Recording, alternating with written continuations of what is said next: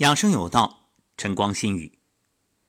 今天看到一条腾讯新闻，说一位父亲啊，把这个输液管含在嘴里，给女儿加热，感动千万网友。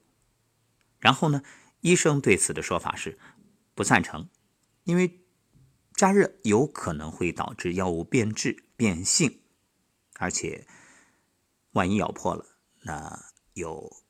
感染的可能，网上众说纷纭。我看了很多网友的评论啊，反正各种说法都有，这个很正常。本来任何一件事出来，它都会见仁见智。不过，我想说，这种做法出于对孩子的爱和关心，这一点毋庸置疑。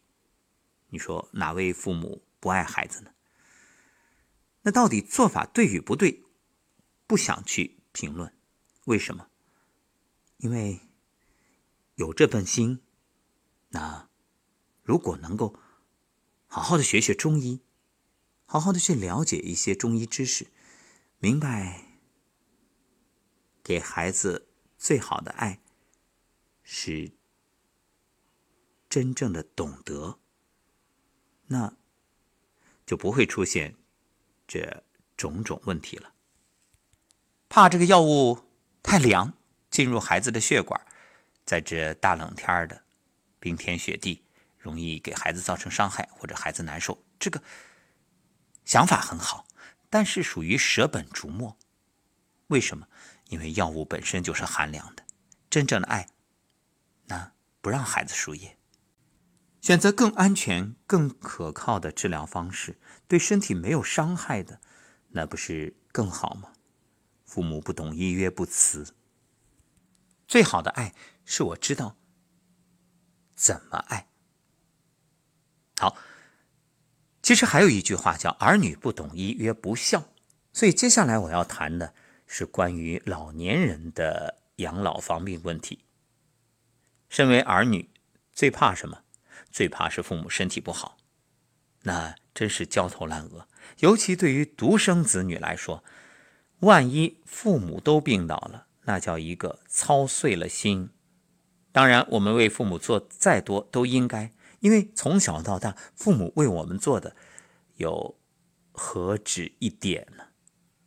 只不过在这样的时候，你要懂得什么是对父母最好的。你看。很多儿女大包袱、小行李往家里拎各种山珍海味，或者是种种所谓的补品，结果呢，导致父母虚不受补，身体越吃越亏。所以，爱一定要会爱。你看，有人说了，说给父母买好吃的，这算啥？要说真孝顺啊，我给父母买套房，买套养老房。在暖和的地方，这大冬天的，什么暖气用不着，咱就直接飞过去。说到这儿，我想起来前两天和一位东北朋友聊天，他调侃说：“啊，三亚，三亚是个好地方，因为我告诉他我要来海南嘛。”他讲：“嗯，三亚那是黑龙江省三亚市。”我当时一听就愣了，哎，这听起来不太对啊。他笑笑。啊，你看，你到了三亚，就发现东北人特别多，啊，我一想就明白了。那其实也可以说，吉林省三亚市、辽宁省三亚市，同理啊。虽说全国各地东北朋友都很多，可是，在南方，尤其在海南这边，东北人多，这是一个不争的事实。为什么？因为大家都逃离，逃离东北。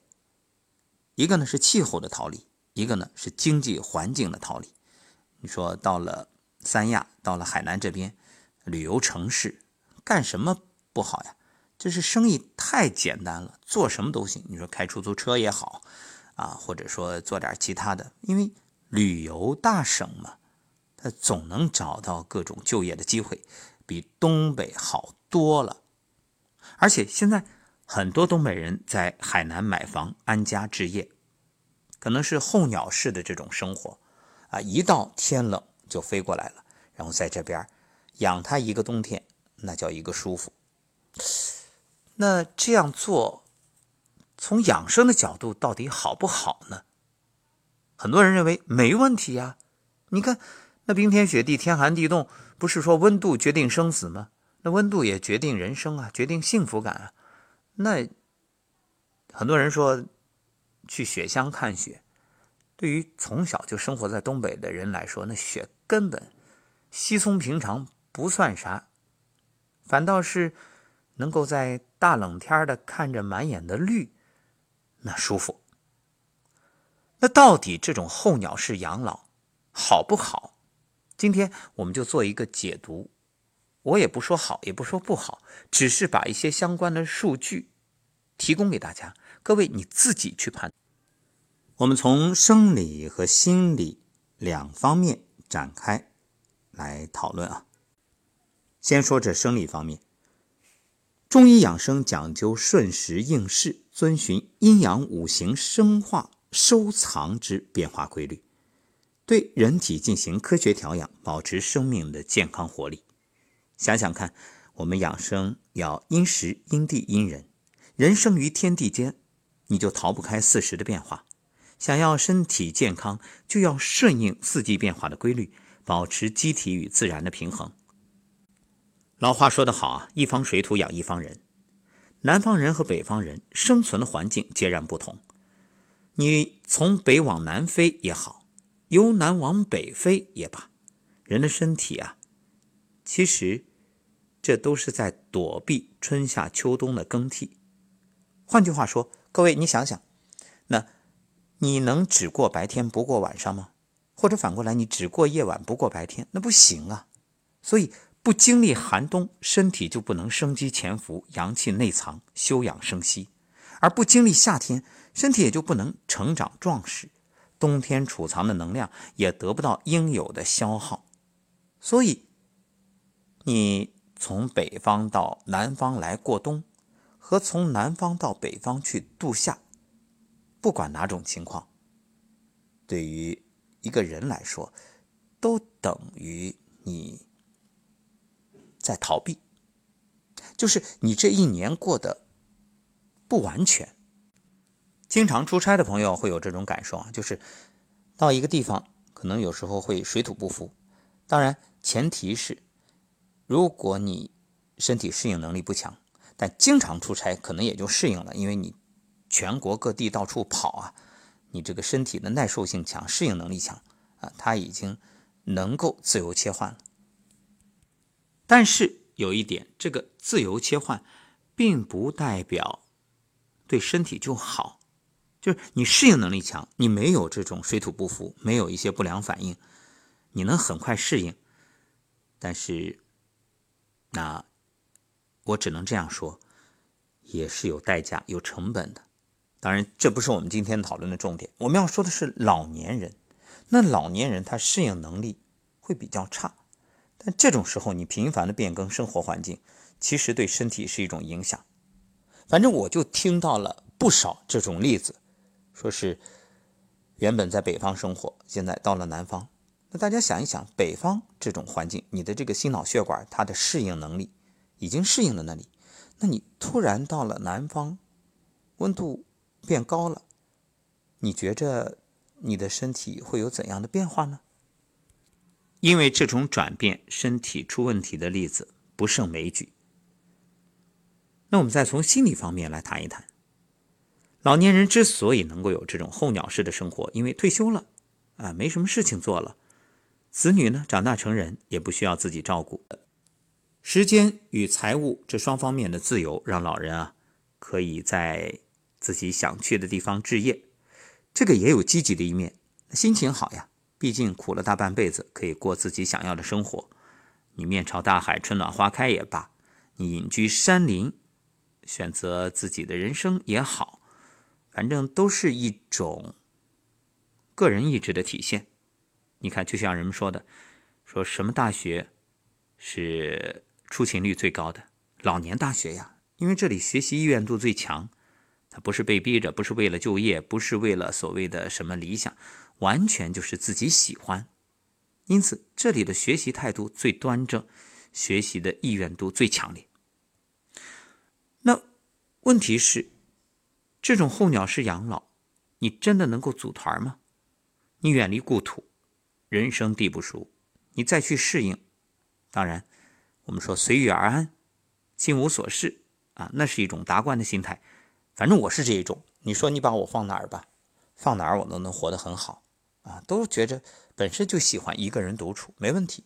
但是也有很多老年人他是不喜欢孤独的，甚至害怕孤独。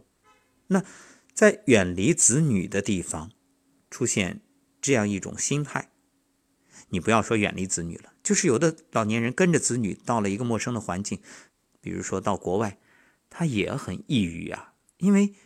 没有那些老邻居作伴总觉着不得劲儿，所以心理上也会出现问题。其实除了生理和心理，还有医理。中医讲究冬病夏治，夏病冬治。春季养肝，夏季养心，秋季养肺，冬季养肾。春季肝气足，肝火旺，要疏肝行气，养护肝脏。夏季心气旺，阳气旺于外。新陈代谢加剧，心脏负担加重，要着重养心。秋季呢，万物收获，气候转入凉爽干燥，要滋养脏腑。冬季万物蛰伏，新陈代谢日益缓慢，要收藏阳气，滋养肾脏，以待来年。所以你躲过四季的更替，就失去了滋养脏腑的时机，对身体来说也是一种缺损、遗憾、有害无益。说到这儿啊，可能有的听友会说了：“你看我这房子都买了，你这样说，难道？”我这大几十万甚至上百万的投资就泡汤了？我就听了你这一档节目，我就不去了？怎么可能？好，那我只能这样说。嗯，建议大家慎重啊，不是说不行，你短期生活呢完全没问题啊。